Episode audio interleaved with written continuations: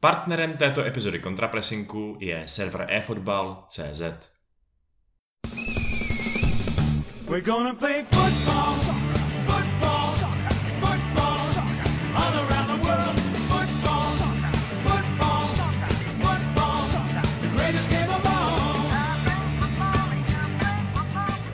Dámy a pánové, vážení posluchači, po týdnu a posluchačky taky samozřejmě po týdnu vás opět vítá náš fotbalový podcast Contrapressing, který se zabývá děním v anglické Premier League a také tak trošku okrajově i v Evropě. Dneska jsem tady já, Vašek, a není tady ani Piky, ani Dany a místo toho tady máme dva speciální hosty, kteří nám popovídají o svých oblíbených týmech a taky o svých názorech na fotbal všeobecně. E, a to konkrétně je tady Liam Main, největší fanoušek Manchesteru City. Ahoj Liame. Zdravím, zdravím. A pak starý známý Mikoláš Tuček, e, což je naopak obrovský fanoušek Liverpoolu a velký konkurent tady Liema v letošním závodě o titul. Ahoj Tukane. Ahoj, já jsem rád, že poznávám jediného fanouška City v Čechách samozřejmě. A, to, slyšel jsem to poprvé, velice originální, velice originální. Eh, jinak na Liamových sítích eh, samozřejmě můžete sledovat obsah spojený, eh, spojený s Manchesterem City. Naopak Tukan, já pořád říkám naopak, jak kdybyste byli, nějak, jak kdybyste byli voda a oheň. Vy jste samozřejmě jistě velmi kompatibilní lidé, ale Tukan zase je správce a zakladatel stránky Facebooku eFootball Fanatics a taky na YouTube, kde probírá spoustu věcí o Premier League a konkrétně jeho přestupová rubrika patří, drbová rubrika patří k těm nejlepším, co můžete vůbec uh, na českém internetu takhle sehnat. to, to asi přehnané, ale děkuji. Eh, nicméně, pojďme teda se pustit do toho, co se událo v Premier League, protože se udál docela zajímavý víkend, který měl určitě implikace pro závod o titul. Eh, všichni tři hlavní favoriti, to znamená Chelsea, Liverpool i Manchester City, vyhráli. Všichni vyhráli o jeden jediný gól eh, a významnou roli ve všem hráli penalty. Eh, postupně se k, ním, se k tím incidentům rozhodně dostaneme. Já bych ještě předtím, než se, než se vrhneme konkrétně na ty zápasy Liverpoolu a Manchesteru City, který probereme trošku víc do podrobností, protože pochopitelně tady máme vás dva, tak bych to vykopnul tím třetím zápasem velkého favorita a to je Chelsea s Leedsem, protože to byl jediný zápas z těch tří, který neskončil 1-0, takže si myslím, že si zaslouží eh, úvodní zmínku.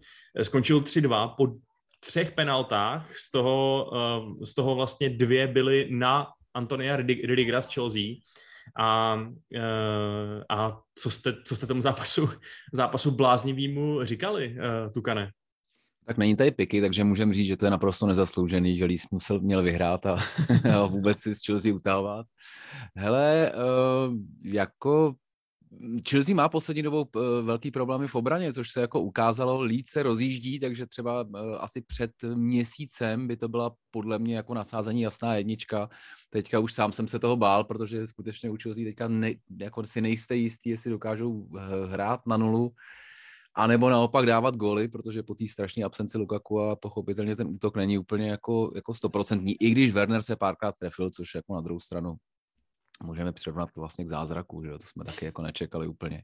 Ale uh, jinak, uh, hele, za mě, to, za mě to poměrně důstojně utlačili a byla, byla to spíš jako hovadina od těch obránců, mě přišlo, no. Obě ty penalty mi přišla jako, jako, jako strašná naivita v bránění, nebo nějaká jako, jako stupidita, anebo už, protože ta poslední byla někdy v 94. možná už toho měl klich prostě jako plný zuby, jo ale v obě dvě vlastně to bylo jako, to bylo tak jako, že junioři tam jako, jako bránili, no, tak tohle, tohle mě trošku samozřejmě mrzelo, protože je mi jasný, že, že s Chelsea nebo se City, nebo doufám teda, že se budeme tahat až do posledního kola, takže tohle mohl být, eh, mohl být utkání, kdy, kdy ztratili, ale kredit pro ně, že to neudělali. No, uh, no já ta, za mě teda ta první penalta Rafinova na Redigera je jasná, prostě ho sundal. Ta druhá, Klichová, ta už byla diskutabilnější, protože on chtěl odkopnout balón, trefil tam i Ridigera. Ty bys tyhle ty náhodný odkopy, který se dotknou, uh, dotknou hráče soupeře, ty bys to pískal, uh, Lieme? Uh, já tady ty penalty jako vysloveně nemám rád, jo, protože to jsou takový ty penalty, kdy ty odkopneš balon a ty už neovlivníš to, jestli jako ti tam nějaký ten obránce nebo nějaký ten hráč soupeře dá tu nohu. Jo, ty tu nohu nezastavíš, jako jo, když odkopáváš balon, takže vím, že tady ty penalty se normálně pískají. Mám pocit, že právě i na Chelsea, nevím, jestli to bylo s Manchesterem United nebo proti komu, taky byl nějaký odkop a taky trefili hráči Chelsea a byla z toho, mám pocit, penalta. Takže vím, že tady ty penalty se normálně pískají, ale přijde mi to opravdu jako, opravdu jako necitlivý, jo, protože když ty odkopáváš balon, tak jako nemůžeš přemýšlet nad tím, jestli náhodou jako netrefíš nohu soupeře, kterou ti, kterou ti tam jako ten soupeř přistaví. Jo, takže je, je to taková hodně necitlivá penalta, ale píská se to bohužel, jo, takže s tím se jako musí počítat. Já se naopak myslím, že je velmi dobře, že ty obránci prostě v tuhle chvíli si musí sakramensky rozmyslet, jestli mají před sebou hráče, jestli budou odkopávat míč a náhodou netrefej toho. Takže já si myslím, že to je nějaká podpora útočícího hráče, což teda v tuhle chvíli je obránce Rodiger. Ale ale já jsem, já jsem si jako si v pohodě, navíc jsem přišel, mě, jako měl jsem pocit, že prostě Rudiger tam byl dřív u toho míče a že on kopnul do něj, jako, že tam ani z těch záběrů jsem neměl pocit, že by se řešilo takový to odkop míč a pak teprve to, vím, že loni byly i takový červený karty, kdy vlastně jako odkopáváš míč a pak někoho jako dohraješ, uh, vlastně půl sekundu potom skoro, tak, uh, tak za tohle byl červený karty, což mě přišlo jako nesmysl. A tady myslím, že prostě jako Rudiger tam měl dřív nohu, a klik do něj kopnul, no. Pff, úplně jako, za, za, mě teda, ne, že bych z toho měl radost, ale, ale za mě ta penalta úplně jasná. Bavíme-li se o Redigerovi, tak eh, teď se hodně řeší jeho budoucnost, protože eh, to vypadá, že nedostává takové podmínky na to, aby podepsal nový kontrakt. Přitom je to takový ten magor, který ho každý chce, že jo. Teď udělal dvě penalty, eh, na konci zápasu, když se tam strhla skoro hromadná bitka, tak byl zase ten první, kdo tam všechny bránil, ty své spoluhráče. Jak já to vlastně pro, vidíte? Promiň, promiň no. já nevím, já mám pocit, že, te, že mu bylo strašně líto, že tam není, tak, tak tam doběhl a napadl prvního protihráče. Teda jako tady jasně, mindset dobrý, jako chce bojovat za tým, ale, ale zrovna tady to, jako že by tam běžel někoho bránit. Mám pocit, že mu bylo líto, že prostě není v té trmě vrmě a chtěl se do ní zapojit. Jo, ale bylo to, bylo to taková, taková ta preventivní obrana, to zvláštní, jako no, když to... Izrael prostě zautočí na Egypt a rozbombarduje jim letadla ještě na zemi, uh, tak uh, taková šestidenní válka, feature historická. Nicméně je to asi takový problém typ jako Diego Costa, že jo? Prostě přesně takový ten týpek, kterýho je strašně snadný nenávidět, když není ve tvém týmu, ale je to miláček, miláček fanoušků. Eh, vy byste mu jako dali ty prachy, co, co tam berou ty nejlíp placený hráči, aby tam zůstal, a by, anebo byste prostě radši vzali mladšího Kundého nebo jinou superhvězdu, mladou a, a prostě zkusili risknout, že se adaptuje na Premier League. Hele, jestli, uh, Lea mi začne, promiň, teď jsem tady vyprávěl já. ne, ne, v pohodě, jako za mě, za mě rozhodně by si ty prachy zasloužil, ale já jsem někde četl, že se má jednat o 400 tisíc. Jako o 400 tisíc jako týdně, což mi jako přijde jako totální úlet, jo, zvlášť když se podíváme na to, jakou platovou politiku se snaží jako Chelsea razit, jo, že už dávno jako se snaží ty hráče jako pokud možno jako nepřeplácet na platu, tak mi tady to přijde jako od Rudigera jako úplná šílenost, jo, a jako já věřím, že oni určitě by si toho Rudigera rádi nechali, ale jako pokud opravdu jako se jako má jednat o plat kolem 300 až 400 tisíc jako týdně, tak to mi přijde absolutně šílenství.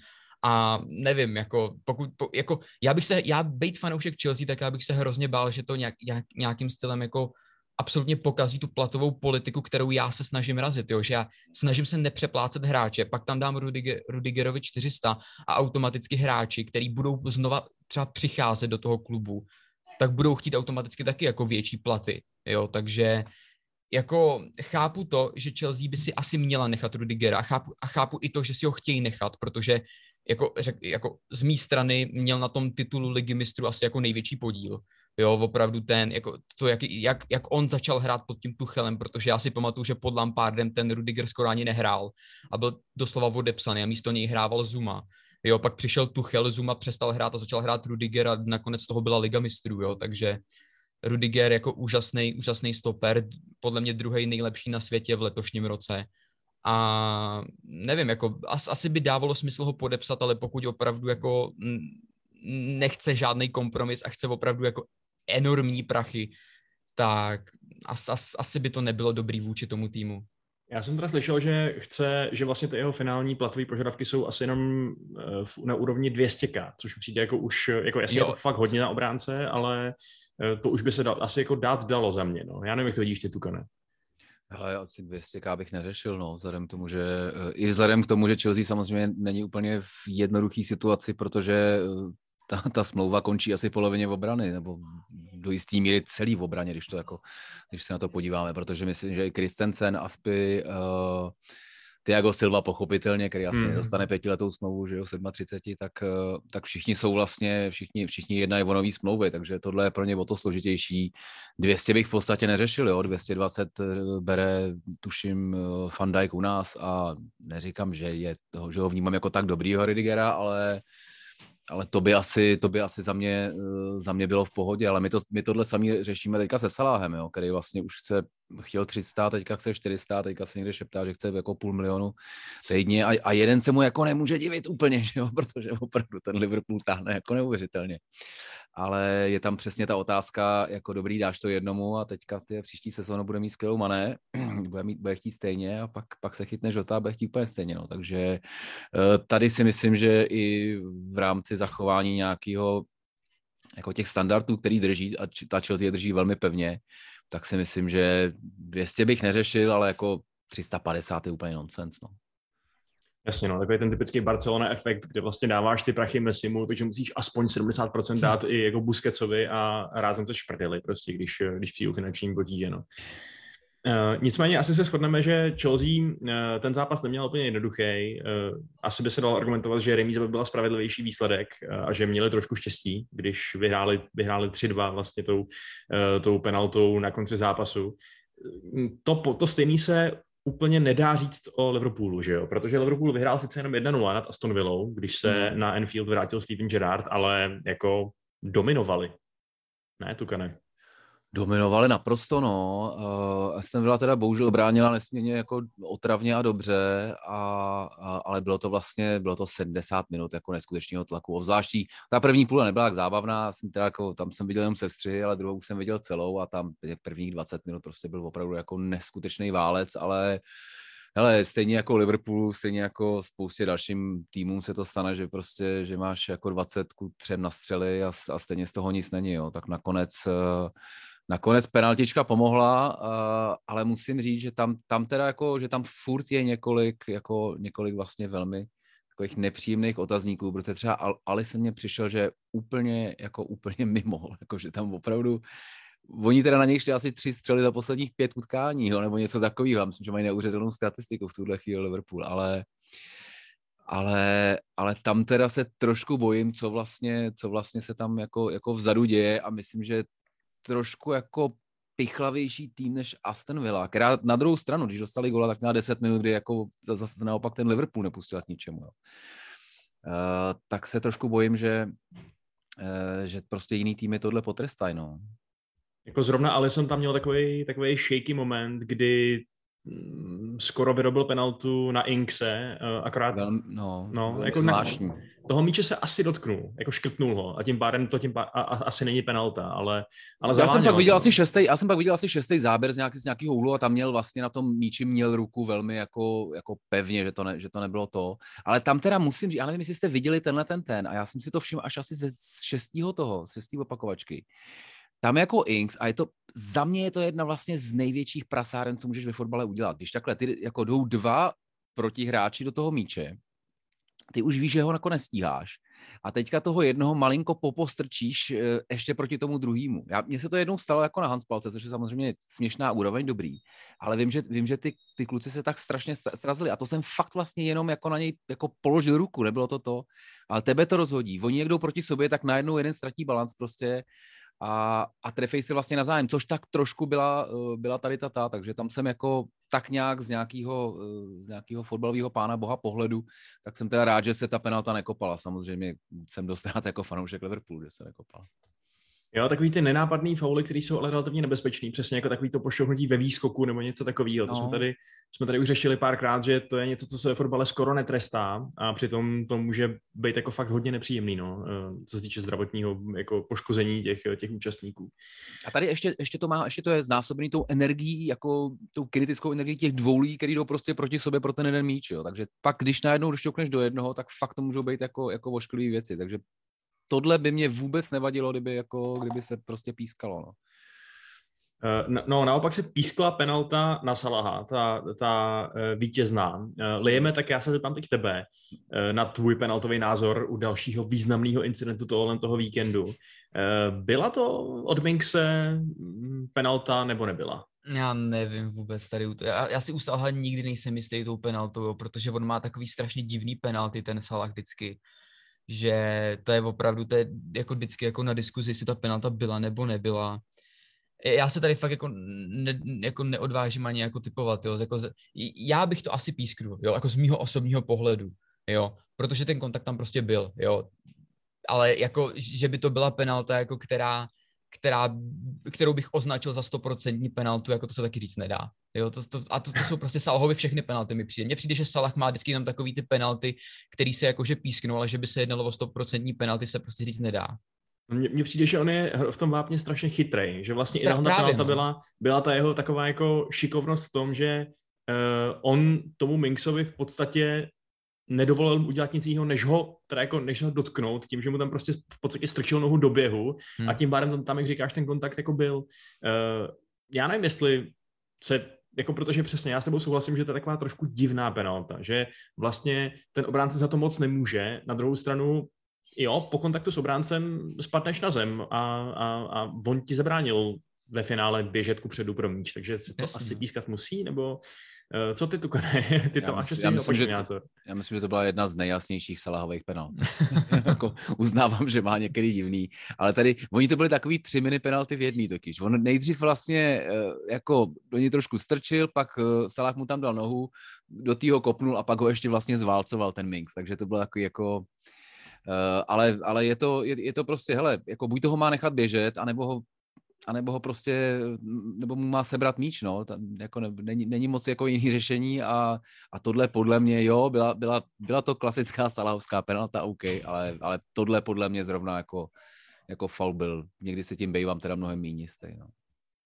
Jinak, co se týče dalších, dalších členů toho ofenzivního trojzubce Liverpoolu, tak tentokrát tam byl trošku nečekaný člen, a to Alex Oxlade Chamberlain, který teda mm. jako zjevně je schopný hrát v záloze, na křídle, na hrotu. Eh, jak, jak tohle toho novopečeného univerzála eh, vidíš, Tukane? Seš, seš rád, že ho máte? Nebo jsi byl rád, když za něj nastupoval Žota konečně? No tak určitě, já myslím, že já myslím, že všichni teďka potřebujeme rotovat jak vsteklí, takže zaplať pámbu, že prostě poločas eh, zvládne Chamberlain, který jako tam nic moc jako velkého nevymyslel. Ale tak já mám hlavně radost, že se, že se konečně dostává do formy, tak jako uh, jsme ho kupovali za docela slušný prachy, já myslím, že stál nějakých 35 nebo něco takového. A eh, dlouhou dobu byl zraněný, pak se zase nezahrál v záloze a teďka, hele, teďka, ono se to, ono se to nezdá, jo, ale to, co jsme měli loni v, ve středu obrany, tak, eh, tak, tak trošku máme v záloze teďka, jo, protože tam je asi, asi čtyři kluci zase, který, který jsou mimo, takže ty vole, zaplať pámu za Oxle, no. Jo, já teda ještě jsem dostal pokyn od našeho fanouška Kvelohara, který nám eh, poskytl i tento Zoom meeting, abych tady vyjasnil, že to posledně nemyslel v diskuzi tak, že Žota nemá v Liverpoolu co dělat, jenom že je směšný, že nedal tu jednu šanci do prázdné brány, eh, tak eh, abych tady uvedl na pravou míru. Jo, to bylo z Wolves, no, to bylo boží teda. No. Jo, jo, to, to, to, byl, to byl geniální moment. To máš jako asi, asi, asi 95%, no ne, tak 80% že netrefíš toho bravobránce, ale... je to tak, no. No.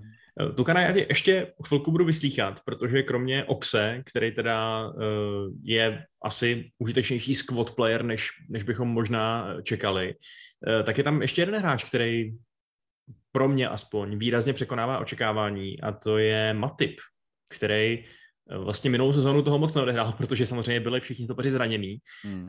ale tuhle sezónu, kdy jsou naopak stopeři natolik zdraví, že odchází Nathaniel Phillips, Eh, tak drží na lavičce jak velkou posilu Konatého za velký peníze, tak i eh, Joa Gomeze. Tak eh, je, ty jsi to čekal, že se tohle to stane? Že ta hierarchie bude nastavená takhle?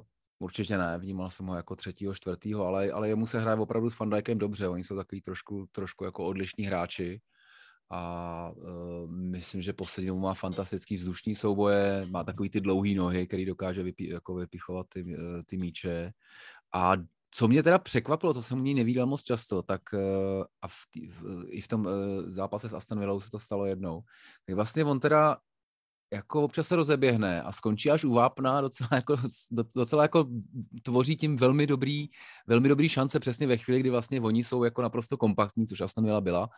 A, a ty najednou potřebuješ nějaký moment překvapení, takže podle mě hraje fotbal svého života skoro a, a hrozně si to užívá ten program bude takový, že si podle mě zahrajou všichni a u kohle toho je ještě možný trochu, že, že prostě ho potřebuje, potřebuje Klop eh, do něj dostat ten celý systém. No. To, to jako nedokážu posoudit samozřejmě takhle z dálky, ale rozhodně bych to jako na začátku nečekal.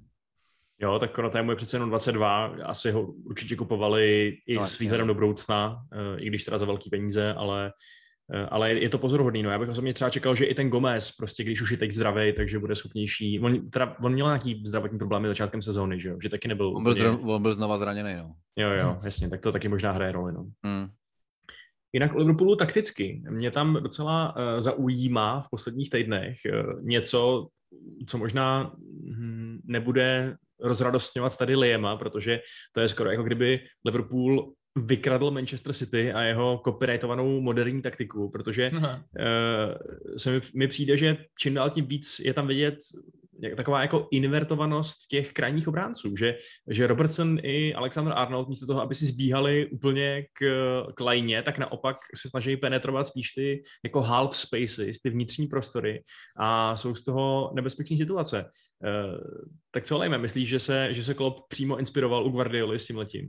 Ale to jako klopovi do hlavy nevidím, ale myslím si, že vlastně to, to je věc, o který se už jako dřív mluvilo, že jako, obst, jako kdyby trénoval Arnolda Guardiola, udělal by to samý, jako to udělal třeba s Lámem, jo, prostě klasickýho beka hodit do středu zálohy, Um, a teď vidíme, že jakoby, i když, teď vidíme, že i když pořád jako, ano, Arnold je pořád back, jo, ale jakmile se stahuje víc do středu, do středu jakoby toho pole, tak je vidět, že tam prostě hraje kvalitně a je to nebezpečný.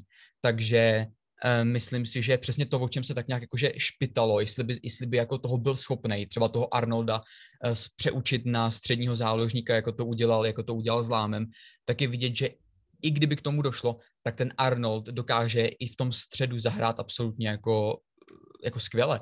Takže za mě, za mě jako jsem, jsem velice překvapený, že do tohohle klop šel, protože uh, myslím si, že, ta, že jakmile, když tam pilovali ty liney Robertson a, a Arnold, tak jim to fungovalo skvěle. Div, divím se, že paradoxně si myslím, že to byla i jako největší síla toho Liverpoolu, jo. Ty, ty jak tam lítali ty, ty krajní beci. A jsem velice jako, byl jsem velice překvapený, že jako se rozhodli do toho jít trošku jako, že, že ty beky budou tlačit do středu, ale evidentně jim to funguje. Evidentně jim to funguje, uvidíme, jak dlouho jim to fungovat bude, doufám, že jim to fungovat bude tak maximálně měsíc. A uvidíme, no. Jako za mě, za, za mě odklopa jako výborný tak, že se nebál experimentovat, jo, protože je vidět, že to není takový ten Mourinhovský, Mourinhovský trenér, který má nějaký svůj určitý systém, který zásadně nemění, že on je schopný měnit i systémy, které mu fungují a schopný zdokonalovat svoji hru. A tady to se mu jako povedlo, takže uvidíme, jak to bude vypadat dál jako je fascinující, že v tom letošním souboji o titul, který se fakt eh, zatím vyvíjí velice vyrovnaně, tak jsou tři takový trenérský esa, jako je Guardiola, Tuchel a Klopp, protože si přesně myslím, že podobných taktických variant a manévrů ještě během té sezóny uvidíme dost a dost. Ještě jak budou přibývat zranění a, a budou nucený ty koučové experimentovat a, a lepit ty sestavy. Nicméně pojďme se přesunout eh, k Manchesteru City, který taky vyhrál svůj zápas 1-0, taky po penaltě. Ale já nezačnu penaltou, eh, nezačnu, eh, nezačnu tím gólem, ale Tuka ne.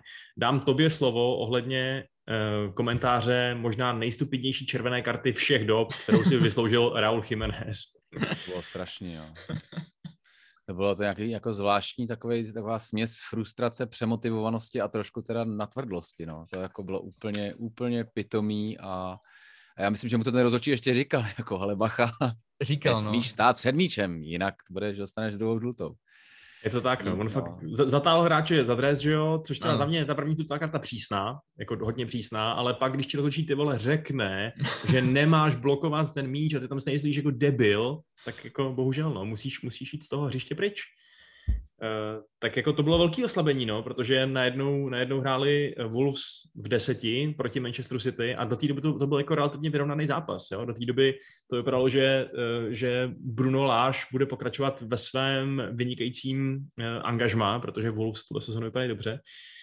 No ale pak zasáhla další kontroverze, teda respektive ten Jiménez nebyl úplně kontroverzní, ale, ale ta další věc už Ten byl jenom vylízaný prostě. No. Přesně, ano, to je, to je velký rozdíl. Um, ale ta penalta. Joao Moutinho blokoval centr, blokoval ho jako úplný magor, uh, opět vylízanec uh, s rukou nahoře, ale ten míč ho do ní jakože netrefil, že jo? Respektive trefil ho někam do, do žeber a pak se možná odrazil do podpaží, uh, do toho, do té oblasti, do ruky, kde ještě je mm, dres, což jsem si myslel, že, že ruka úplně není. A uh, pak se teda lidi například ve studiu Match of the Day shodli, že to penalta v žádném případě nebyla, uh, ale posvětil to i VAR a, a, a byla to penalta. Tak co jste tomu říkali, pánové? Nejdřív ty Lieme, který si teda z toho těžil nakonec ty tři body. No jako to byla jako hrozná situace, no, protože to byla přesně taková ta situace, jako, která zbudí tu vlnutý kontroverzi. Já jsem potom šel na Twitter, což jsem jako neměl dělat zásadně, jo. A četl jsem tam jako hromadu jako názorů a tam, tam to bylo opravdu jako, že ne, že by se tam jako lidi vysloveně shodovali, že to penalta nebyla, ale bylo to takový jako, že nevím, jestli přímo 50 na 50, ale byly tam názory, že to penalta byla, že to penalta nebyla a nevím, no, jako za mě, za mě je to prostě, za mě je to těžký, no, jako já, já osobně, kdyby ta, když ta penalta píská byla, tak jsem to prostě bral z toho pohledu, že OK, jako Moutinho si o tu penaltu vysloveně říkal, protože jako když bráníš ve vlastně pokutovém území, takže vystrčíš ruku nahoru, tak si vysloveně říkáš o to, aby ti někdo trefil, jo, protože prostě takhle nesmíš bránit ve svém pokutovém území, jo, musíš mít ruce za zády a prostě mít je při těle. Takže on si o tu penaltu vysloveně říkal. Zase na druhou stranu jako nemůžeme prokázat, že to vysloveně jako byl míč do ruky, jako možná to tu, tu paži jako lízlo, ale že by to jako byla nějaká jako že stoprocentní penalta se taky říct nedá, jo. takže pískla se penalta, já jsem to bral jakože v pohodě, prostě pískla se, kdyby se nepískla, tak to taky beru v pohodě, protože jako to opravdu nebyla jistá penalta a myslím si, že dejme tomu, že Andrew Mariner, který tehdy jako, nebo který ten zápas seděl u VAR, to viděl jako penaltu, z, jakýko, z jakýhokoliv důvodu, jo, to ví asi jenom on, jo, takže jako prostě to viděl jako penaltu.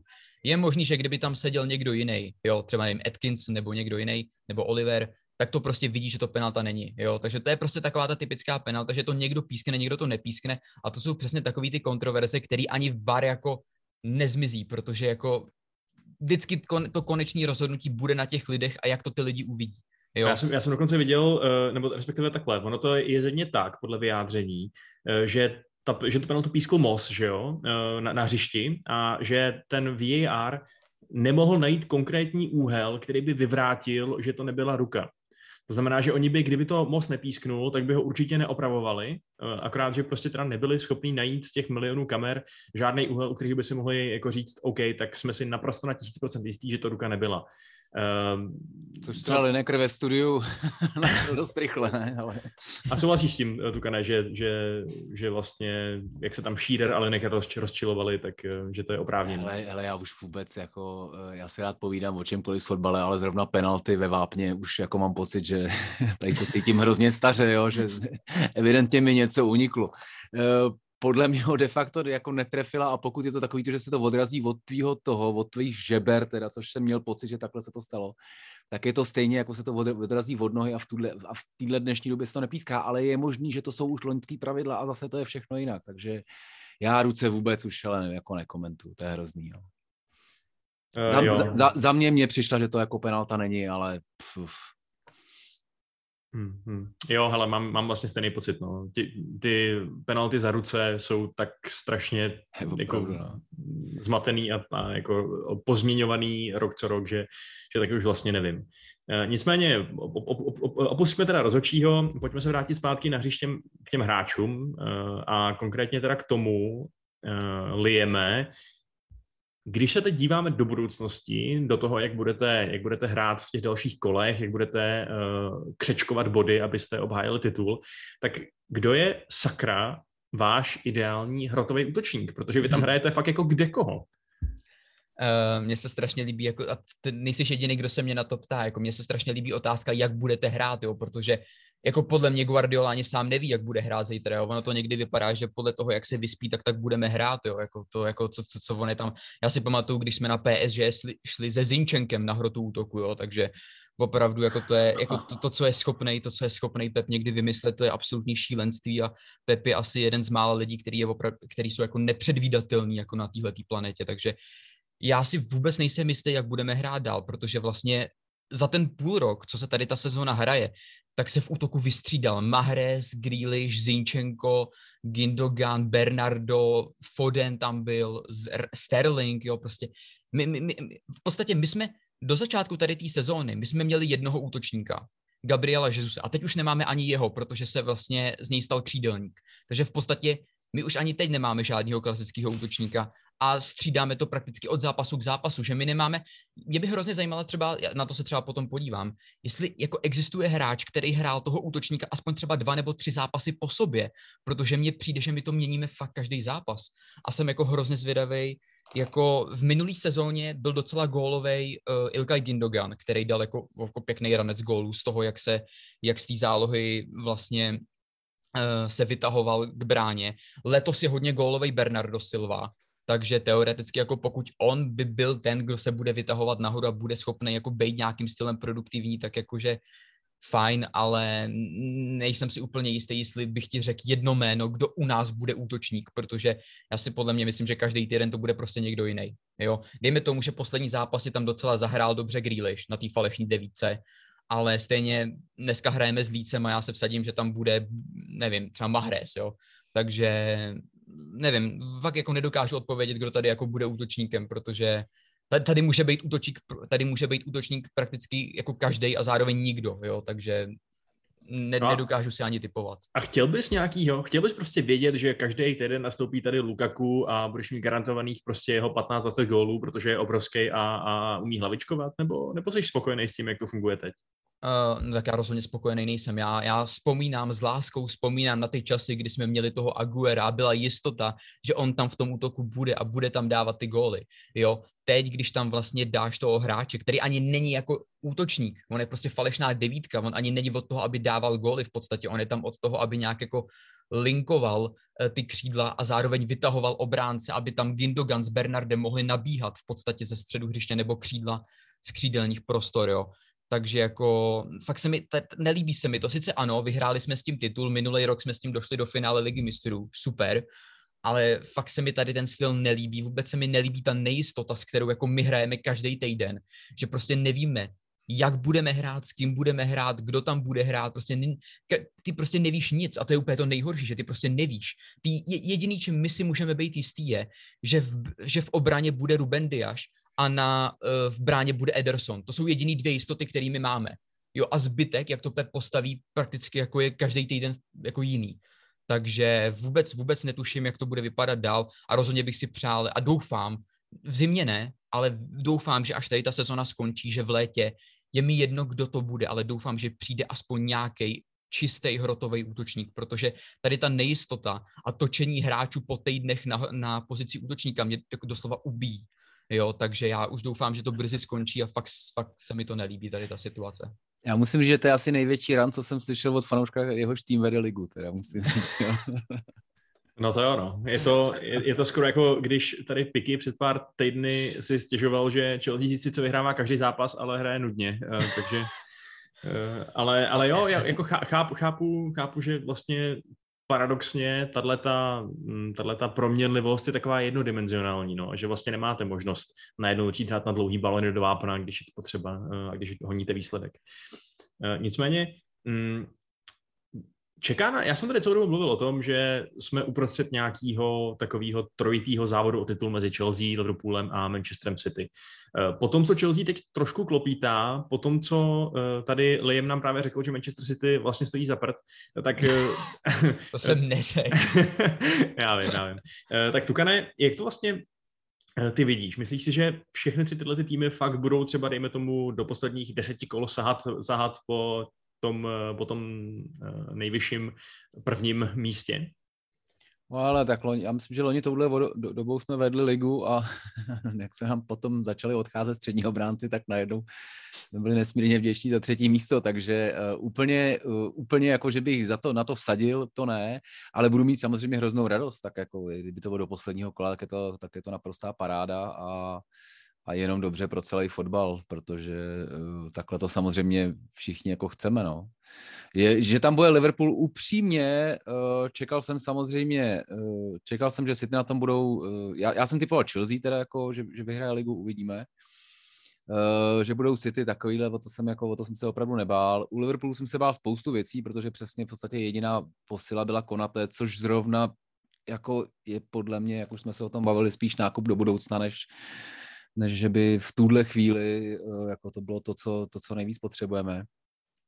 Uh, takže já jsem tak jako očekával třetí místo poměrně v klidu a doufal jsem, že se přes nás nepřežene třeba Manchester United, který taky vypadali docela zajímavě na začátku ligy, když teď už to samozřejmě taková síla není. No. Hmm.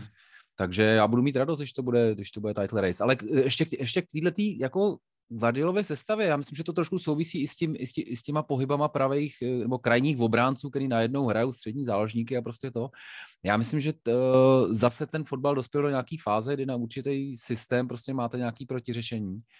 A, a tohle jsou takový, mně to přijde jako ty překvapivý, překvapivý věci, které prostě se snažíte zase trošku posunout ten fotbal někam jinam. No. A já myslím, že třeba chápu, že že tady Lejama to jako rozčiluje, ale uh, na druhou stranu třeba představa pro ty dva střední obránce, kteří jsou zvyklí si bránit toho buď to jednoho nebo dva útočníky a najednou jako nevědí, jako za, teď, teď se mám vytáhnout, teď ne, tak tohle byl falešný pohyb, aha, tady mi tři běží za mnou. Jakože to musí být zase strašně nepříjemný pro ty týmy, no. Takže z tohohle pohledu mi to jako přijde zajímavý, já myslím, že teďka koupíte Kejna a zase budeme všichni jako ne. skřípat zubama, jak, jak jako utrácíte nejvíc prachu a bude to v pořádku, ne? Kane jeden gol zase za sezónu zatím, no. elitní sniper, ale... Uh... Šetří, to si šetří na druhou Když se teda bavíme o těch posilách, tak eh, Kane v lednu zní asi docela nerealisticky, protože ten lednový market je, je proslulý tím, jak je náročný v něm nakupovat tyhle ty velké hvězdy. Um, tak eh, Liam, když, když, když, pardon, když začnu od tebe, tak eh, koho bys v té zimě přiváděl, jestli vůbec někoho? Máš nějaký typ, kdo by mohl okamžitě posílit tu sestavu a třeba vám pomoct k těm dvěma, třem bodům, který ve finále můžou být klíčový? No, jako vzhledem k tomu, že naše jako největší problém je právě ta kliničnost, což se právě jako vždycky ukazuje, že my máme do, vždycky, my jako herně nemáme problémy, my jako herně jsme super, jo, my si vytváříme hromadu šancí, my jsme dominantní, ale nedáváme ty góly, když jako je to potřeba hlavně, jo. A takže jako ten útočník by jako vyřešil hodně jako situací, no, ale zase jako je mi jasný, že v lednu zřejmě nikdo nepřijde, protože znám Guardiolu a on není úplně fanoušek zimních přestupů, jo, do už rozjetý sezóny a do už nějakého stylu, který on už jako razí tu sezónu, tak není úplně jako, není úplně fanoušek toho tam dávat úplně jako novýho hráče do toho stylu, takže v lednu asi nikdo nepřijde, takže spíš jako pokud, pokud někdo přijde, tak spíš jako očekávám, očekávám v zimě, eh, teda v létě, a asi jediný jako ten post, který jako se tak nějak diskutuje mezi jako fanouškama City nebo tak, tak je jenom, jako, asi jenom ten útočník. Jako, já si nemyslím, že by byl nějaký jiný post, který by byl potřeba nějakým stylem posílit. Jako mluví se o druhém defenzivním záložníkovi, že jo, protože Fernandinho, ten už, ten už jako tomu už je 40, že jo, skoro, takže ten už pomalu odchází a Rodrik sobě bude potřebovat možná asi nějaký backup. Jo, pak se mluví o levém obránci, že jo, protože Mendy je tak trošku v base, a, a Cancelo, Cancelo není klasický. v base, to je krásný mm. eufemismus, uh, povídej, promiň. Ale, ale Cancelo není klasický levý back, ale zase na tom levém backovi hraje skvěle, takže si myslím, že to tolik nehoří. Takže v, led, v lednu podle mě nepřijde nikdo. Pokud by někdo přišel, tak jako maximálně by to byl, nebo doufám, že by to byl ten útočník, protože to je jediný post, který je u nás potřeba. Jo, protože opravdu ta kliničnost je u nás, v tom zakončení je u nás problém, protože jako Sterling, ten, ten je všechno jenom ne klinický v zakončení a Grealish, tomu, tomu se taky úplně jako nedaří v tom zakončení a v, náš nejlepší střelec je mám pocit jako v Premier League Bernardo Silva, což je střední záložník, takže to jenom ukazuje to, jak naše ofenzíva momentálně jako dokáže dávat góly pravidelně. Takže jako podle mě pozice útočníka je asi taková prioritní, ale nevidím to v zimě. Podle mě v zimě určitě nikdo nepřijde. Nebo hodně bych se tomu, neříkám, že nemůže přijít, ale hodně bych se tomu divil, kdyby někdo v zimě přišel, jak znám Guardiolu. Pukané, ukaž nám svoje znalosti fotbalového drbátora par excellence. Eh, u koho čekáš ty, že, že posílí eh, buď teda Liverpool, nebo klidně i eh, Manchester City, když o něm bavíme? Já myslím, já myslím, že se nestane vůbec nic na tady těch. to jsou, jako, to jsou tak v tuhle chvíli jako settle teams. Nenapadá, musel, musel, kdyby se nám asi zranili ještě dva, dva střední záložníci, tak možná 31. ledna snad slavno, slavnostně přivedem někoho na hostování velmi jako šikovně, ale uh, už to bude třeba pozdě, stejně jako to bylo oni. Takže já si myslím, že tenhle den bude opravdu, opravdu jako nudný, mnohem zajímavější podle mě bude, kromě Newcastle samozřejmě, tak Newcastle hmm. musí jako uh, pustit nějaký prachy a tam jsem velmi zvědavý, jako uh, kam to budou lejt a jestli to budou ty, ty nesmyslné přestupy jako, jako Dembele, Coutinho, nebo jestli jak, se, jak to tak vypadá, to budou jako třeba Cook z Bournemouthu jako střední obránce, což asi není moc jako flashy jméno na, Eh, na jejich fanoušky, ale, ale zase Eddie Howe se s ním zná. Takže tohle bude zajímavý, ale jinak bude podle mě mnohem zajímavější, že vlastně, eh, že od toho prvního ledna začnou potenciální takový ty podepisovačky těch volných hráčů, kterých je letos je poměrně hodně a jsou tam mezi nimi velký hvězdy, vys třeba jako Pavel Pogba, takže takže to jsem, tohle to bude jsem, asi zajímavější. No. To jsem přesně chtěl nadhodit. No. Konkrétně, že se nabízí asi to největší jméno Kylian Mbappé, který, který mu končí smlouva a prostě no, půjde pryč. No. Eh, vy to třeba vidíte u toho Mbappého, jako budete, budou ty vaše kluby v tom závodu o něj nějak aktivní, nebo je to úplně nemyslitelný?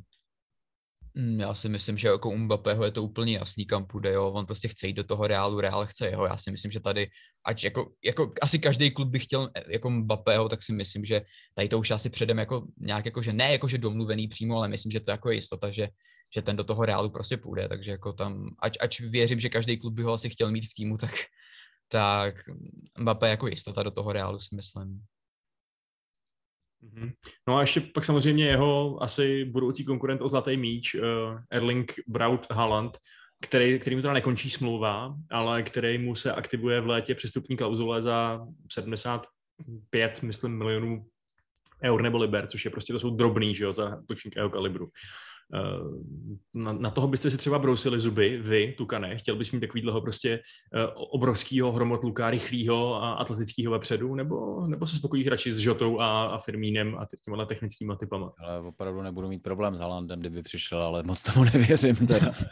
Myslím, že Uh, myslím, že ten si přesně půjde pro plat jako v renku 400 až 500 tisíc uh, týdně a to prostě Liverpool jako nedává, takže my asi půjdeme svojí cestou a já i, i vzhledem k tomu teda, kdy, že, že samozřejmě eh, jeho otec tam hrál, tak, tak by nebudu překvapený, když skončí v City. No. A dávalo by mi to smysl si klidně i třeba teďka půl roku počkat a opravdu jako nedělat nikoho a pak a pak, pak prostě tam poslat Halanda a máš 10 let špičkového útočníka. No. Jo, taky se toho bojím, přiznám se. Eh, hmm. Připadá mi to jako velmi, uh, velmi děsivá propozice, ať už on nebo Kane. Je to otravný. Ne, Kane, Kane je velmi zajímavý, já bych ho koupil hnedka teďka, to si myslím, že tam ještě... Uh, tam si myslím, že to, no, já nevím, já si furt myslím, že už jako to nejlepší prostě má za sebou, že spousta těch jako hráčů uh, pochopitelně získá nějaké zkušenosti to, ale on i s jeho zraněním a i to vlastně, kolik hmm. toho odehrál, jako jo, tak já prostě beru, že když to přeženu trošku jako ošoupaný už, tak eh, takže tam v City nemám s tím problém, ale blbý je, že stejně by podle mě dvě sezony dával jako strašně moc gólů, no, kor s touhle zálohou, kterou má za sebou. Pojďme se teď podívat na potenciální lednový odchod jiného hráče, tentokrát z Premier League někam jinam protože se vyrojila taková menší, větší kontroverze eh, v týmu Arsenálu, protože se eh, se stalo to, že Pierre-Emerick Aubameyang, bývalý teď už kapitán, protože mu kvůli tomu incidentu byla, bylo odebráno kapitánství, se vrátil pozdě do Anglie, eh, a mělo spoždění prostě a tím pádem Arteta řekl, že bylo to vlastně už po druhý během jednoho kalendářního roku ehm, a Arteta tím pádem řekl, že takový kapitánem prostě nebude, sebral mu to a řekl, že ho ani nepikne proti Hamu, že prostě nebude v sestavě. Eh, ono se nejdřív, že jo, diskutovalo o tom, jestli, eh, že prej byl někde ve Španělsku se tetovat nebo něco takového. Eh, nakonec, nakonec vyšlo nebo že to není pravda, že byl navštívit svoji, svoji nemocnou mámu a vrátil se, místo toho, aby se vrátil, myslím, ve středu, tak se vrátil až ve čtvrtek ráno a býval by ten trénink podle všeho stihnul, ale porušil dohodu a tím pádem mu řekli, ať prostě na trénink nechodí a, a že se to bude řešit jako disciplinárním způsobem. Je to teď velmi kontroverzní, spousta lidí na to má spoustu názorů v Anglii. Jaký jsou na to vaše názory, pánové? Lijeme. Já nevím, mě tady to už jako v Arsenalu přijde jako nějak jako, že běžná praxe.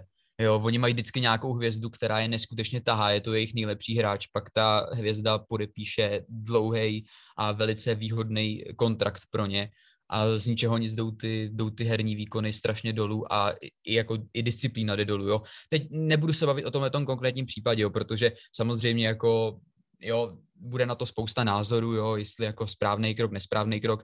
Důležitý je podle mě to, že musíme si říct, že opravdu Aubameyang šel po pod, instantně, instantně po podpisu té smlouvy, jak herně, tak disciplinárně dolů dlouhodobě. To není poprvé, co on má nějaký problém. Jo? Kdyby to bylo poprvé, tak se neřekne. Ale to už je několikátý jeho disciplinární problém. A to je stejný, jako byl Mesut Ezil. Podepsal velice výhodnou smlouvu a výkony šly instantně dolů a i disciplína šla dolů. Nevím, jak to bylo s Alexisem Sanchezem, protože tam byly taky problémy s disciplínou a, a výkonnostně. Nevím, jestli v tom hrála taky roli nějaká smlouva, ale ale přijde mi v arzenálu, že tady to jako je u nich jako na běžícím, že to je prostě stále jako se opakující jako proces u nich, jo, že oni vždycky mají hvězdu, dají velký peníze a z ničeho nic ta hvězda zmizí. Prostě jak výkonnostně, disciplinárně, prostě všema možnýma způsobama ta hvězda už prostě neexistuje potom. Jo, mě by hrozně zajímalo, jako, jak je to možné, že se to v tom arzenálu děje takhle často. Nevím, jestli to ty jako hráči berou, takže už jako i oni sami vidí, že třeba Arsenal nemá nějaký velký sportovní ambice, a proto vlastně jediná jejich ambice je získat si výhodnou smlouvu a potom už jako nemají ani nějaký nutkání hrát nebo něco takového. Ale nevím, no, ne, nepřijde mi to jako náhoda, že se tady to stalo asi už druhýmu nebo třetímu hráči v Arsenálu za posledních třeba pět let. A nevím, no, jako se, jsem jako velice zvědav, jak to bude pokračovat dál s tím Aubou, no.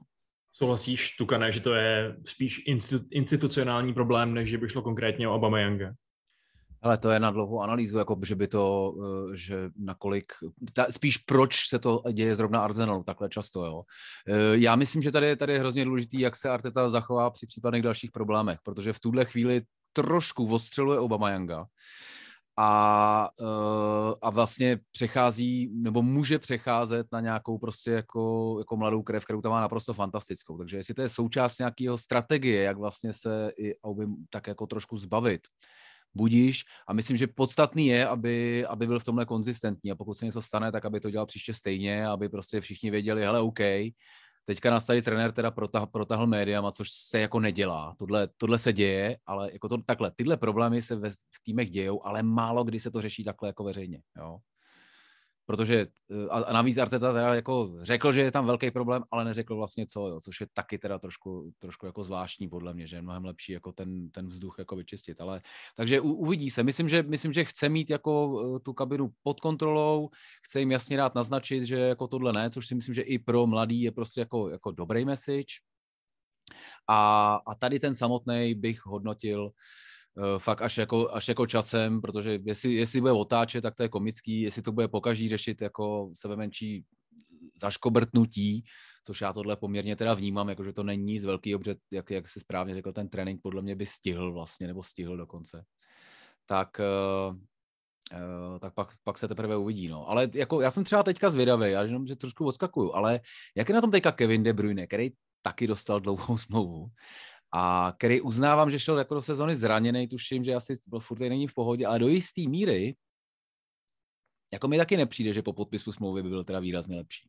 Uh, OK, můžeme se bavit o tom, že jako výkonnostně šel trošku dolů, ale zase na druhou stranu jako víme, proč to je. Bylo jo, tam zranění. Bylo tam no. zranění, jo, on, ty kotní, on ty kotníky má fakt strašně špatný, dokonce mm. v létě byl i v Barceloně, že jo, na nějakém vyšetření a tam mu dokonce bylo řečeno prej, že pokud ještě schytá nějaký opravdu jako velký náraz nebo nějaký opravdu velký zranění kotníku, tak by to bylo na operaci nějakých těch šlach nebo něčeho, že mm, opravdu on ty kotníky má v dezolátním stavu momentálně, protože vlastně i, i na Euru se mu to vlastně stalo, že ten z Portugalska, ten, jak se jmenuje, Paulinsta, nebo tak nějak, jak mu úplně přejel ten kotník, že měl, ho měl úplně na ruby skoro, jo, takže jemu se to hmm. stává hrozně často, že mu ty lidi přejíždějí ty kotníky, takže bohužel výkonnostně šel dolů, ale nemyslím si, že by to bylo disciplínou, protože Kevin podle mě je ten asi poslední člověk z Manchesteru City, který by měl problémy s disciplínou. Jo? Jako já, když, ho, já kdy, když si ho pamatuju, že prostě to byl člověk, který byl nejlepší hráč v týmu a, v, a za stavu 3-0 v 90. minutě presoval rozehrávku soupeře, to byl poslední hráč, který by měl problémy s disciplínou nebo jako s tady tím. Jo? Podle mě jediný, v čem jako je problém, to, že Pep jako ho tam nechce úplně dávat nějak na sílu, jo, nebo dává mu trošku volnější režim, jo, protože víme, že jako jakmile si no. nějaký vážnější zranění, tak by to pro Kevina mohlo být navíc v jeho 30 letech nebo 31 letech už by to mohlo být opravdu jako ne, nebylo, ne, nemohl, nemuselo by to dopadnout dobře. Já, já, já vůbec netvrdím, že to je disciplínu, ale jako, jako, jako, že tam může být i ta motivace vlastně, jo. A, a teď samozřejmě jako já nevím, nakolik vlastně toho Abameyanga, že to je prostě vážný, jo, tak jako jestli se vrátí ve středu večer nebo ve čtvrtek ráno a stihne trénink, tak do jistý míry vzhledem tomu, že jede na mocnou maminku, tak mě to tady jako bych to možná řešil jako, jako decentnějc, jo. Ono by, se, ono by se to asi řešilo decentně, kdyby to nebyl ten jeho druhý prohřešek. No. Já si myslím, že on, no. on měl jakoby jeden no. strike a tohle je, už je jakoby, uh, už to žil v podmínce v podstatě. A oni teda teď považují libovolný porušení jakýkoliv dohody za vlastně selhání té podmínky. Ale, ale jako je to, je to kontroverzní. No. Já vím, že spousta lidí teď fanoušků Arsenálu říká, hele, prostě rozvázat smlouvu, jo, je to, je to, je to debil, zklamal nás, uh, je nedisciplinovaný, to mi přijde jako nesmysl. Uh, na druhou stranu Piers Morgan, kontroverzní relativně, že jo, fotbalový komentátor, tak ten si asi myslí, že je to totální selhání Artety, že to je prostě, dokonce cituju, že to je odporný způsob, jakým jednat s člověkem, který je svojí nemocnou matkou. Uh, ale ať už já na to váš názor jaký chce, tak pro Arsenal to je vtipný v tom, že Oni teď potřebují nového kapitána. Eh, z těch, eh, z těch interních informací se zdá, že největším lídrem je tam Granit Šaka, ale tomu to nemůžeš dát, protože tomu už to jednou sebrali, eh, protože se hádal s vlastníma fanouškama. Takže jako teď jsou prej mezi favoritama Ramsdale, což je jako hmm. teď nový signing, že jo, který prostě ještě byl podepisovaný jako dvojka a teď se teda... No je skvělý, ale teda je skvělý. Je úžasný, no. Eh, nebo Týrny, který nehraje, protože, nebo teď už asi hraje, ale sebral mu místo tady mladý týpek z Benfiky, a, hmm. a nebo Gabriel, který taky, že jo, je tam relativně, relativně nový hráč, není to ani uh, eh, takový ten uh, jako media friendly Anglán, takže oni nemají zase tak moc na hmm. komu tu pásku navlíknout to je, to je, jako u nich je to docela problém. No. Jako já bych neváhal jako s Tyrnym, jo, protože on, mám pocit, že on byl kapitán i v tom Celticu, jo, když mu bylo nějakých 19 nebo 20, takže on jako nějaký vůdcovský schopnosti musí mít v sobě. Zase na druhou stranu u Tyrnyho je problém to, že to je taky naprosto skleněný hráč, jo, je taky pořád jako mimo kvůli nějakému zranění a když hraje, tak hraje skvěle, jo, ale zase jako u něj nikdy nevíš, jak jako jak jako bude hrát jako za, za měsíc, jo, protože jako on se může zase zranit, jo, a je to takový, Jo, takže jako já, já osobně bych šel po Týrnym, jo, ale zase na druhou stranu u něj prostě nevíš, jo, to je prostě skleněný hráč, který může být zase jako tři měsíce mimo, jo, a stejně bude kapitánem jako někdo jiný, jo, než on, takže nevím, no, u Ramsdale mi to přijde hrozně brzo, no, zase jako mu, mu jako dávat po půl roce v klubu jako hned kapitánskou pásku. Já bych poslal Aubameyanga do Barcelony, podepsal bych Lakazeta a tomu bych to dal, hele. Tam je, tam je blbý, že Lakaze zase absolutně nemá zajištěný, že bude hmm. hrát, že jo. Jakože už teď je takový spíš hráč z lavičky a tyto kapitána asi ideálně chceš mít na hřišti, než, než aby si, já myslím, že když, když, když bys poslal pryč Obama Yanga, tak máš jako, má, jako hlavního útočníka a já mám pocit, že on si docela jako hoví s těma mladýma klukama, že jako i, i, teďka, I teďka samozřejmě se Southamptonem to bylo, jako bylo docela to. Přišlo, že dával briefíky. Nebo jedno. Jo, jo, jako teď měl výborný zápas, to je, to je samozřejmě pravda, no, byl krásný no. Teď tam je těžký, že když nehraješ, tak samozřejmě nic neukážeš, no, to je, to je složitý. Ale teda takže uh, ono, že jo, Lakazetové právě končí smlouva, tak taky, uh, takže taky to vypadá, že, že spíš odejde. Uh, vy byste se teda radši zbavili Auby uh, a radši teda třeba ještě na pár let to dali Lakazetovi, než, uh, než třeba teď pustit Lakazeta a nechat si na roka půl Pokud máš tyhle, ty, tyhle ty možnosti, tak bych to tak, jako, tak já bych to, já bych to dělal ve fotbalu manažeru takhle. Samozřejmě, pokud máš možnost přivést Vlahoviče, tak bych zamával v oběma. Okamžitě bych ho koupil ještě teďka v lednu, ale nejsem si jistý, že to klapne. Jasně, no. Hmm. OK, uh, pojďme teda se přesunout z Arsenálu do soutěže, kterou Arsenal uh, nehraje, ale taky tam došlo ke kontroverzi, protože teď máme takový relativně čerstvý téma, který myslím, že stojí za zmínku a to je docela vtipný losování Ligy mistrů. Viděli jste, co se tam stalo, eh, kluci? Sledovali jste to, Lieme? Jo, jo, byla to strašná sranda. Já jsem si toho všiml už, jakoby, já jsem si toho všiml už během toho prvního losování a divil jsem se, jako, že nikdo nic jako neříká. Jo, že jako nikomu to nepřišlo divný, že tam je nějaký problém. Jo. Nakonec se to rozlosovalo, všechno vypadalo naprosto regulérně, tak jsem si říkal, no tak jako asi, asi jako nic, no, se asi nic neděje. A pak, když přišli s tím, jako, že to budou opakovat, tak, jako, tak jsem se opravdu usmál, jo, že jako UEFA, která pořád jako všechny pranířuje s tím, že jako pořád jako dělají nějaký problémy a potom si tady jako jsou schopní na, na, naprosto jako skopat los ligy mistrů, jako, tak to je opravdu vtipný, jo, jako od UEFA. Vy jste měli docela štěstí, schytali jste nakonec Sporting, eh, Chelsea taky, ta dvakrát, dvakrát dostala Lille, což je z těch týmů na prvním místě skupin asi, eh, asi to nejlepší, teda naopak no. Eh, jako nej, nej, nejsnazší. A co, co vy, Tukane, vy, jste, vy máte Inter, že jo, teď už regulérně, a koho jste to měli předtím? Vlastně? Salzburg mám Salzburg, bylo to, byl jsem výrazně spokojenější, teda musím říct. Uh, no, ale, no ale je, jak je, hele, asi, asi je to, asi Inter loni bych, bych se jako jich bál víc, no. Ten letos mě i bez toho Lukaku, a který je prostě jako bestie zná, tak, eh, tak doufám, že to bude trošku hratelnější, ale samozřejmě je to jeden z těch nejvíc nepříjemných, eh, který jsme mohli z té dvojky dostat, no, to je jasný. Mnohem radši bych hrál z Lille, teda, to ti řeknu přímě. No, jasně, no. A Tukane, ty s tím vaším, řekněme, uším kádrem, než má třeba Chelsea nebo, uh, nebo Manchester City, tak eh, ty třeba Liverpoolu věříš, že by mohl udělat nějaký pořádný kapran v té lize mistrů, že by se mohl dostat daleko, nebo, nebo to spíš budete soustředit na ligu a v lize mistrů bude jako hrát Minamino? Hele, já, já myslím, že to, já myslím, že jako ten kádr zas není tak úzký, aby, aby dvě soutěže nezvládly. Počítám, že obětují FA Cup jako tradičně, hm. Eh, co nejdřív to půjde. A, a teď ani nevím, jestli z ligového poháru už se nám podařilo vypadnout, nebo ještě z něj vypadneme za chvíli. Tak uh, já myslím, že ten Liverpool to hraje takhle velmi, jako velmi, a ani, ani jako nejsme jediný, který prostě do těch anglických pohárů samozřejmě kdysi jako nejslavnější soutěží na světě, tak, uh, tak posílají vlastně juniorku. No. Takže jako nebál bych se toho, že Liverpool by zase měl tak úzký kádr na to, aby nezvládl uh, Premier League a, a Ligu mistrů. Samozřejmě bude záležet na zraněních, no to je jasný. Hmm, a Lieme, vyhrajete to konečně, nebo zase ne? Já, ne, já nevím. Já, jako, víš co, ono i kdy, jak, já jsem se v minulý sezóně přesvědčil, že i když jako se do toho finále dostaneme, tak tam stejně budeme hrát jako, bez, jako jediný zápas v roce budeme hrát bez defenzivního záložníka a ten gol půjde přes právě pozici, kdyby měl stát defenzivní záložník, jo, takže Hele, vůbec jako netuším, no, jako já nejsem vůbec spokojený se Sportingem, jo, jak jako si říkal, že máme štěstí na Sporting, já s ním vůbec nejsem spokojený, protože Uh, já jediný, čeho jsem se bál, tak jsou právě týmy, jako je Sporting nebo Atletico, to znamená jako by ty týmy, který hrajou, který se snaží hrát hodně takticky a s hodně zabezpečenou defenzívou, protože to je něco, co nám jako fakt jako nefunguje. Jo. To, to nám jako absolutně nejde, když musíme, jako co se ukázalo i s tím Wolves, když se k tomu vrátím, jo, že tam, jakmile se na nás hraje jako v takhle hlubokém bloku, tak máme jako velký problémy.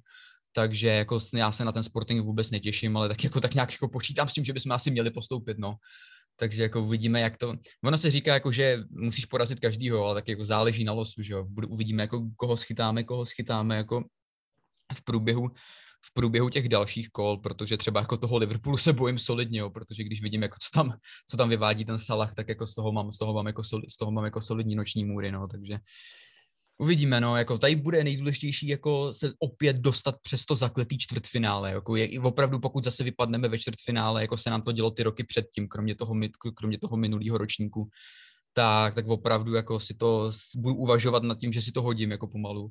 Ale jako tady bude důležitý dostat se přes to čtvrtfinále, v semifinále už jako už se uvidí a pokud se dostaneme zase do finále, tak jako snad, snad už Pep nebude nic vymýšlet a půjde tam s tou sestavou, kterou mají zase u Pepa, no, jako to je těžké. Že postaví, postaví Zinčenka na pravý no, ale... no, jasně, je, je, je, mi to úplně jasný. Ruben Diaz půjde do brány a Ederson půjde do zálohy tvořit, jako. Já, já fakt už, jako, já, já, já už nevím, jako, co, je co fakt, že to, ne, to finále bylo naprosto, jako naprosto neuvěřitelný. Já, jako, když, když jsem viděl ty sestavy, jak jsem si říkal, ty vole, prostě Chelsea zahrála úplně postavila úplně přesně to, co bys od nich čekal. A teďka tady to, kdo tam hrál? Gindogan sám jako na DM, ty vole. No, to prostě toto a nejvíc vtipný na tom bylo to, že já jsem potom viděl statistiky, že za celou tu sezónu hrál vždycky, každý zápas buď hrál Rodry nebo Fernandinho. Jasně. Celý rok. A na ten jeden zápas v té lize mistrů nehrál ani jeden. A ten míč od toho Mounta šel přesně přes tu pozici, kde by měl stát ten čistič. Jo, takže to, to opravdu, jestli existovala definice jako toho, jako, že, tě do, že, že tě dožere vlastní chyba, tak tady se to stalo úplně dokonale. Ty si udělal přesně to, co si jako, to, co si celý rok nedělal a přesně to tě podělalo, jo, že jsi tam toho defenzivního to. záložníka neměl. Hele, on to a sám to říká, vždycky, že, no. že to občas přemyslí, no. Mm. A tak třeba se poučil definitivně, no. Tak ne, ne, ne, on ne, on ne, ne. To bude, zase to bude takhle. Já se v to vsadím, že to bude něco podobného zase. Eh, to je tak vtipný, když někdo kritizuje svého trenéra a tím trenérem je Guardiola. To je ne, prostě, ale já ho, já, ho vůbec, luxus. ale já ho vůbec nekritizuji. Já Guardiolu miluji celým svým srdcem. Jako já, i, i, i, jak se mluví o tom, že by měl v Manchesteru City v roce 2023 skončit. Já doufám, že s náma zůstane. Já ho chci v týmu, protože to je geniální trenér a jeden z nejlepších v historii. A já to, co dokázal v Lize, za pět let vyhrát tři tituly, něco neuvěřitelného, ta dominace, kterou jako Guardiola je podle mě nejlepší trenér na světě, co se týče domácích soutěží. Prostě nikdo na něj nemá. Ale co se týče té tý ligy mistrů, tak to je opravdu šílenec, jako. Jo, to je opravdu jako šílenec a on to podle mě o sobě i ví. Jo, to, a to není žádná kritika na něj, že bych ho nějak kritizoval, že ho nemám rád, nebo že to je špatný trenér, to bych si v životě nedovolil vůči Guardiolovi, já mám k němu obrovský respekt a miluju ho celým svým srdcem.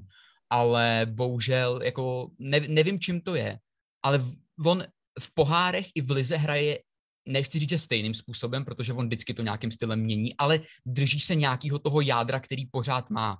Ale v té lize mistrů on překope úplně všechno. On překope úplně všechno. Jako Zinčenko za celou kariéru, co je v City, hrál jednou na hrotu. Kdy to bylo? V lize mistrů. Jo, prostě zase. Jo, prostě. A to, to je přesně to. On, kdy, jako pokud chce, pokud chce experimentovat, má na to ten ligový pohár, má na to FA Cup, proč experimentuje jako v té lize mistrů, kde naopak musíš hrát s tím, co máš osvědčený. Jo, takže to není vůbec jako kritika hmm, na Guardiolu, hmm, že by to byl špatný trenér nebo něco takového. Spíš jenom je to takový to, že pro, proč, to, proč to dělá, když jako hmm. jako nemusí, proč, jako, proč se pořád snaží všechny přechytračit, když prostě stačí postavit to, co mu funguje. Jo, ty jsi říkal, je... že, jo, jo. Ty jsi říkal, že Guardiolovi eh, končí smlouva v roce 2023, no. Klopovi končí v roce 2024, že jo? Uh, myslím, že, myslím, že to má o rok později než Guardiola. Já taky myslím. Vzpomínám. Uh, Tukane, tak dáme poslední otázku na tebe. Já jsem uh, právě musím myslet, no, pomalu. Uh, tak prosím tě, řekni mi teda, až ten klub odejde, až si dá tu pauzu od fotbalu, kterou avizoval, Eh, nahradil by zatím Stevem Gerardem, který si teď přijel na Enfield pro zasloužené ovace, nebo, hmm. nebo ne? Ale asi v tuhle chvíli to nehodlám řešit a doufám, že to nebudu muset řešit do té doby. Doufám, že to nebudu muset dřív. Uh, Gerard je samozřejmě první na ráně, jo. Uh, Rangers asi dobrý, my mu samozřejmě, my ho tady budeme na věky nenávidět a v celku jako po právu si myslím, ale myslím, že v té Anglii to rozhodně takhle nevnímají, takže tam, eh, tam odvedl solidní práci. Teď s Aston Villa zatím má podle mě fantastický výsledky teda. Uh, ten tým hodně tak jako spevnil, zkompaktnil, zároveň myslím, že i ty záložníci pod ním povokřáli, což samozřejmě, jako když vás, když vás kaučuje asi jeden z nejlepších záložníků historie, tak uh, tak je to samozřejmě jako dobrá zpráva. Ale mluví se i, mluví se i o, o tom Lindersovi, o, tý, o tom vlastně, o té dvojice Klopově, který eh, zase spoustu eh, z nějakého pohledu té kontinuity a, a z toho, jak to, jak to ty, ty FSG vedou, tak, eh, tak by jim taky dával smysl. Takže hele, v tuhle chvíli je to jako strašně brzo. A, asi, bych, asi bych i toho Gerarda bral samozřejmě, což mi tady spousta lidí neodpustí, ale já si ho samozřejmě pamatuju převážně jako hráče a ne jako, a ne jako bojovníka proti falešnému rasismu, nebo co se tam vlastně stalo. No. Super, díky za odpověď, Tugané. Tak my ti necháme běžet a, a já tady ještě položím taky jednu takovou otázku na tělo, ale, ale to už je, eh, to už klidně můžeš eh, dělat, co potřebuješ, mezi tím někde jinde. Takže díky moc za účast. Rádi díky. Slyšeli. Díky moc, nazdar, mějte se krásně, čau. Čau, čau. Čau. No a uh, Lieme, ty mi teda řekni, když jsme se teda bavili o uh, tvém, řekněme, takovém ambivalentním postoji k některým Guardiolovým činům, uh, ty už si přemýšlel nad tím, koho bys chtěl případně třeba místo něj nebo za něj, až, až vlastně za tu, až brzo, že jo, za rok a půl, až dojde mm. k té mhm. očekávané změně. No já, já tak nějak pořád doufám, že si to nechá rozležet v hlavě a zůstane s náma, jo, protože přece jenom Eh, pořád je to jako relativně mladý trenér, jako na to, jak, jaký má úspěchy už za sebou, tak pořád jako je strašně mladý na trenéra, je mu nějakých 51-50 let, což je na trenéra jako opravdu hodně brzo.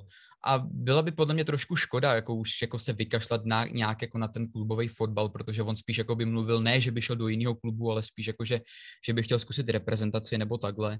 A to je podle mě ještě brzo, já bych mu ještě nechal ten klubový fotbal a myslím si, že ideální místo pro ně je prostě ten Manchester City, jo, protože on tam má neotřesitelnou pozici vedení, má stoprocentní důvěru od vedení, nikdy se nespekulovalo o tom, že by ho vedení chtělo vyhodit nebo něco takového, což on má rád, když má tu podporu vedení, jo, nemusí mít strach o to, že by vedení nemělo peníze na to, jako nějakým stylem doplňovat jeho kádr, protože v Manchesteru City to fakt jako není, není problém.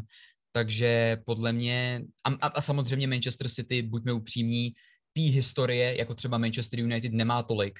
Čili on může mít tu, tu hlavní roli v tom, že on bude ten nejlepší trenér v historii. Jo. Zatímco kdyby šel právě třeba v vozovkách, jo, třeba do toho Manchester United, tak vždycky bude maximálně ten za, za Fergusonem.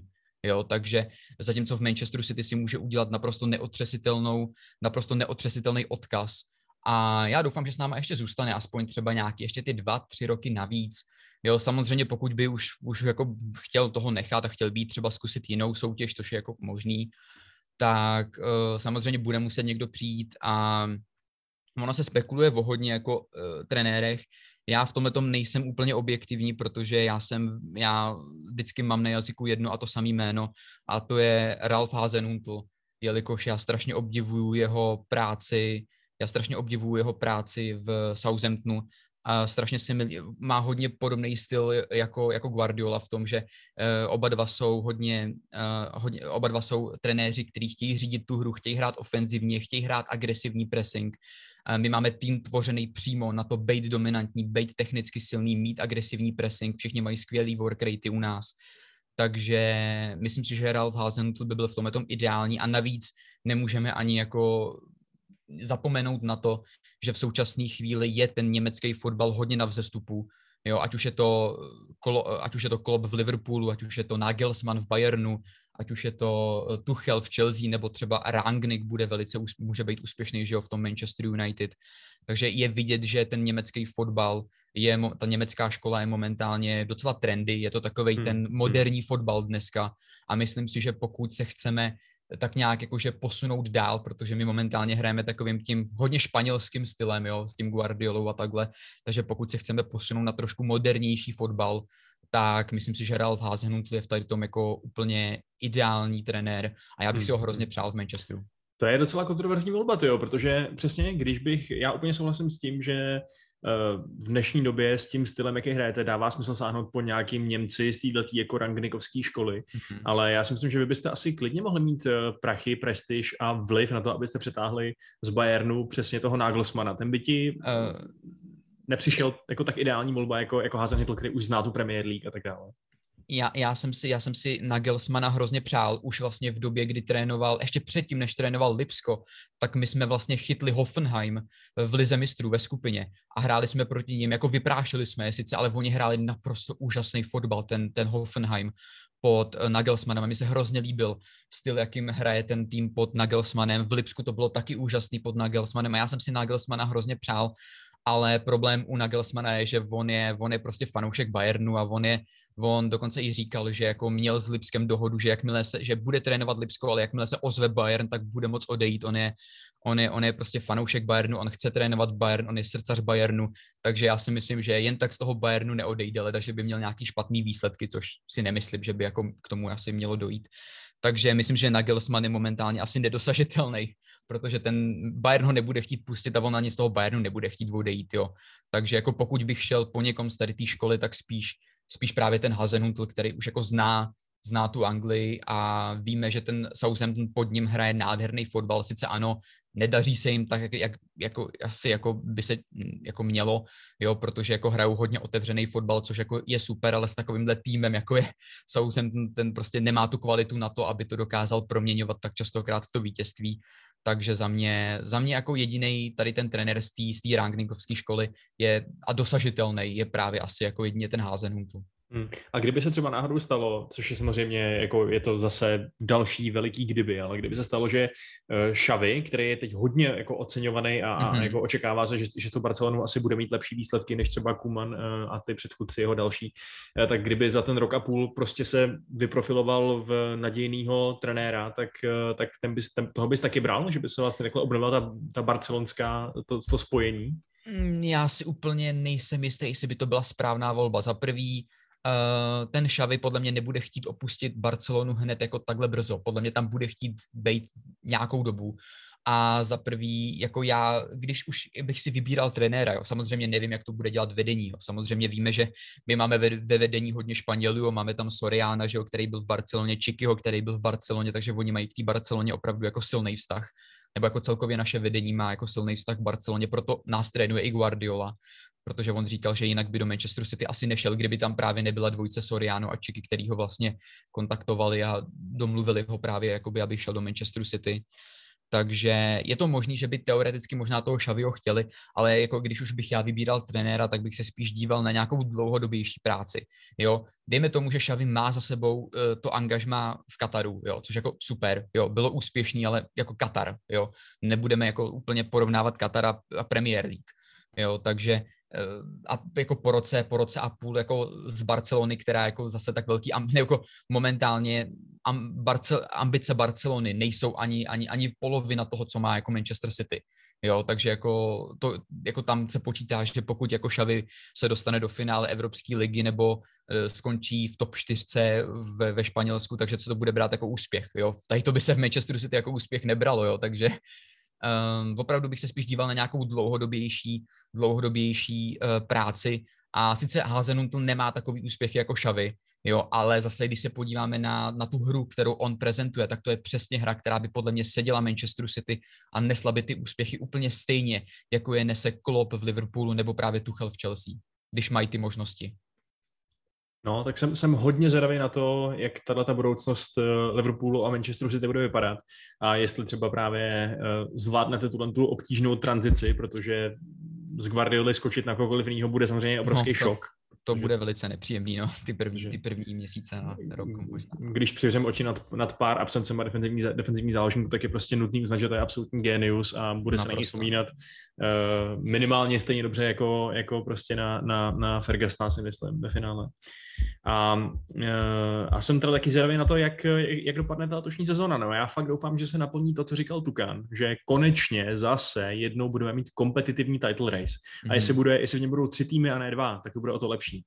Eh, já samozřejmě za sebe, za Manchester United beru top 4 a navíc, navíc jako nepomýšlím teď už, ačkoliv to pod tím Ragnikem nevypadá tak špatně. Eh, ale, eh, ale byl bych rád, kdybyste si to rozdali co nejtěsněji, tak snad se mi tohle podaří. No. To, tohle přání vyplní teda, pardon. Jo, jo, určitě. Já, já s tebou naprosto souhlasím, protože já jsem si třeba ten poslední velký title race v tom v té sezóně 18-19, kdy to bylo o ten jeden bod s tím Liverpoolem, tak já jsem si ho extrémně užil, prožíval jsem každý zápas, takže doufám, že to takhle bude pokračovat dál a, a ten title race bude pokud možno co nejvíc jako napěchovaný no, v tady tom. Tak a takhle pokračovat dál eh, úspěšně bude i kontrapressing, který si dáme zase příští týden. Eh, já ti moc děkuji, Lejme, že jsi tady dneska byl a že jsi nás eh, oblažil svými znalostmi o, o prvním týmu v tabulce zatím. Taky děkuji za pozvání. A děkuji i vám, posluchačům, posluchačkám a konkrétně i vám všem, kteří nás podporujete na Patreonu, patreon.com lomeno kontrapressing a těm, kdo s náma diskutujete na našem Discordu.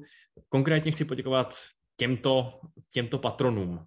Tomáš Štěch, Bohuslav Vávra, Hedoslav, Tomáš Urbánek, Tomáš Keder, Milan Šveřepa, Martin Wolf, Patrik, Karel Málek, Jakub Fantal, Jan Dus, Jonathan Ton, Petr Štursa, Stefano, Karel Klouda, Gerrit Bale, Jiří Klemš, Daniel Wesenberg, Filip Tměj, Karolír Vlasta, Cool D, Jiří Prskavec, Don Elmo, Hinajs a Marti, Matěj Vyvlecka.